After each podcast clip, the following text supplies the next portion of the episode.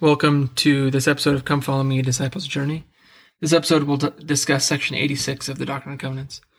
So, something interesting this week. These sections, uh, in terms of length, um, I'm trying to even decide, you know, maybe, I guess, section 85 is the longest, uh, but none of them are longer than 11 verses and so we've got what tw- about 30 verses total this this week through the three sections. But as i was studying i found a lot of information. There's been some other shorter sections that we've studied this year. And oftentimes i might find a quote or two about those sections and maybe you know a page worth of just like cross references and, and, and outside source material from from the church. For these three sections, though, there's actually quite a bit that prophets have had to say and that commentators have, have discussed. Um, so you can take that for whatever you want. To me, uh, normally three sections like this would have taken me a shorter period of time than normal, my normal study to get through in a week. But it actually took me uh, the full week to get through studying these and studying the, the other materials. So just like with any other section, you know, we're going to be studying section 88 next week. It's 140 some odd verses or something like that. It's long. It's 10 pages of, of scripture, which, uh, I mean, I'm sure you you, you know what that means. It's, it's long and, and, and heavy. And when I, when we talk about sections like that, I often encourage you all to take your time, break it into sections and chunks. You may not be, you know, as inclined to do that this week, but I think what I'm saying is maybe maybe still do that this week with these sections. Take some time to read Matthew 13 um, and read the parables that the that the Savior shares, because Matthew 13 is where the parable of the wheat and tares is shared. But there's also other parables. There's several other parables in that same chapter. What is the Lord trying to teach uh, with the the ordering of those parables, or by teaching them at about the same time together? So the parable of the wheat and tares was shared by the Savior in Matthew, and the apostles, his his disciples, didn't understand it, so they ac- actually just straight up asked him, which didn't tend to really happen all that often, uh, at least that we have record of. And he gives them the answer to a bunch of the questions that they had, and he, he kind of interprets it for them. And so between Matthew 13 and section 86, we have two chapters or sections of scripture that talk about the this parable and its deciphering. Uh, that's a unique thing when it comes to parables. This was given uh, in December of 1832, and Joseph, seeking some answers, got this uh, revelation about uh, this parable. Uh, and what are so? What are parables? Parables are short stories with a point that illustrates spiritual truths. Um, the Savior used them when opposition to his message became bitter and intense, uh, so that he would use he would choose to present his message or teach in a way that would uh, hide the truths or the doctrine from those who were not prepared to receive it. And what's interesting about uh, parables is you might think, oh, this is a way to illustrate a point to make it more easily understandable when really it's actually the opposite. It's to mask a point so that only those who are prepared understand the point. Uh, it's it's a little bit counterintuitive to the way the world thinks, but hey, the Lord's ways are not our ways, and His thoughts are not our thoughts.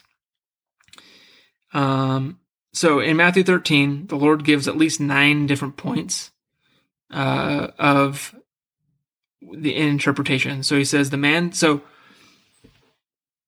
basically, I'll, I'll, without reading the entire parable, I'll tell you the, the story more or less. A man goes out and sows some wheat, so meaning he plants wheat, uh, and wheat begins to grow up, but tares, which is just basically a, a weed that is, you know, going to sap the nutrients and compete with the wheat, uh, begins to grow up as well. His servants say, "Hey, should we go harvest, or should we go, uh, you know, chop the tares down so the wheat can grow unencumbered?" And the master of the field says, No, don't do that because if you pull the tares out, the wheat is so young and tender and uh, immature, that it'll also be damaged and ruined. So the man sowing the seed is the Son of Man. The field is the world. The good seed are the children of, of the kingdom or the, uh, followers of Christ. The tares are the children of Satan, uh, the enemy. The enemy is the devil. Uh, by the way, I forgot, to, I failed to mention that his enemy went and planted the tares. They didn't just pop up randomly. The harvest is the end of the world, and the reapers are the angels sent to reap the field. The tares bound and burned are the evil ones. And so at the end of the, the, the, parable, there are some servants who are saying, All right, can we go now? Can we go now? Can we go now? And the Lord of the field says, The man, the man sowing, right? He says, Yeah, go ahead and go now. And they separate the wheat and the tares. They bind the tares all up into groups and they burn them. And so there's the interpretation. In section 86, we get a little bit more. We get that the wheat springing forth uh, well, what what does it mean? I guess I, what I should what I should say is there are a few more questions that arise that were not answered. Um, in section thir- in excuse me Matthew thirteen, for example, the wheat springing forth and starting to bear fruit, the men sleeping, the wheat and the tares being allowed to grow together until the harvest. What what do these things specifically mean? Um, the wheat being uprooted in, in an attempt to weed out the tares like, what would, what would that symbolically mean? Those are some questions that still remained after Christ's interpretation. So, in section 86, some answers to those questions uh, are received. For example, the falling asleep of the men represents the death of the original apostles. So, this, uh, which, you know, was the catalyst really for the great apostasy. Um, the enemy is Babylon, the great whore, which is elsewhere called the great and abominable church. Um, world, it's worldliness. It's just all things of the devil and, and of the world. Uh, the tares represent the evil doctrines of the enemy, and the tares have been identified with uh, a darnel weed, which is a, bearded ryegrass, and so it looks a lot like the wheat which was that was grown in this in that time period. Um, and so it, it looks a lot like it, but its properties other than that are significantly different. The taste was really bitter. Um, and it uh, actually is causes a, like a sickness. It causes you to get dizzy and um, can cause diarrhea. So it's dangerous to eat. It looks a lot like the wheat, but uh, other than looking like it, it's it's you know it's very dangerous. And so you can see why the enemy would go and plant that because then it wouldn't be easy to separate. So it's not only going to now be competing with the wheat, but now it's going to be even harder to separate it out. Uh, think about the doctrines of men mingled with scripture. Think about the way that Satan works as he works in half truths. He tells us, um, you know, he tells Adam and Eve, you know, oh, you can eat the fruit because, and you sh- you won't surely die. Well, wrong, but you'll be as the gods, knowing good and evil. Well, true. See, half truths. That's it's from the very very beginning of man. That's how Satan has worked. Uh, he's the master manipulator, the master counterfeiter, and he likes to get things as close to the real thing as possible. President Joseph Fielding Smith pointed out that even in the church, the tares are to be found. It is the tares which are to be gathered up and burned from all over the world, but those in the church will also be gathered out to find their place in the fire. The Saviour also bore witness of this. When he speaking to the Nephites, he said, For it shall come to pass, saith the Father, that at that day whosoever will not repent and come unto my beloved Son, them will I cut off from my people, O house of Israel. These false doctrines are abound inside and outside the church. And so we have to be, go, go back to section 85. Uh, it's about you know, not presuming to steady the ark and not following those who who do presume to steady the ark. It's about having our own personal revelation and receiving revelation through the, the line of the priesthood, through our leaders, whether that's the prophet or our bishop or our Relief Society president or our Young Women's president, whoever it may be that's been delegated that authority. That's the line. And it's and it's having both lines of communication open, our personal and the priesthood and only in doing that do we can we avoid the deception of these tares. So there are a few other things um, that uh, that are shared in section 86 in terms of an interpretation, but one that I want to hit on for sure is is verse 5 that the angels are crying unto the Lord to be sent forth to reap. So they said, Behold, verily, the, the verse says, Behold, verily I say unto you, the angels are crying unto the Lord day and night, who are ready and wanting to be sent forth to reap down the fields. Why would they want to go and reap the fields? Why would they want to burn these tares? Well, it's because look at the calamity of the world. Look at the death and the destruction and sadness that mortality is, especially as we draw closer to the second coming. And they they don't want to see that. They don't want to see the suffering. They want it to end, but it wasn't time yet. Um, however, Joseph Fielding Smith said, "Now I want to make some comments in regard to the statement by President Woodruff and his parable." Um, he's talking about these angels, by the way. The Lord said that the sending forth of these angels was to be at the end of the harvest, and the harvest is the end of the world now. That ought to come to cause us some very serious reflections. And the angels have been pleading, as, I've, as I have read it unto you, before the Lord to be sent on their mission.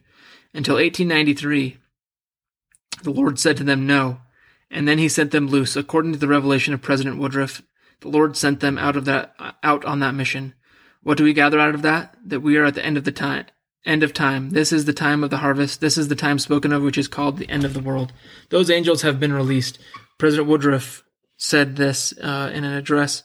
Um, but he, in 1893, at the dedication of the Salt Lake Temple, he said, Those angels have now been loosed, and they are amongst in the world, beginning that gathering and that this separation and this harvest. We are at the end, the end of times. Um, and the calamities that we see in the earth are now partly due to that, to, to this separation and this, that we are at the, at the end of times. Um, we just uh, something interesting I found that uh, Joseph F. Smith, no, sorry, Joseph Fielding Smith. It was Joseph Fielding Smith.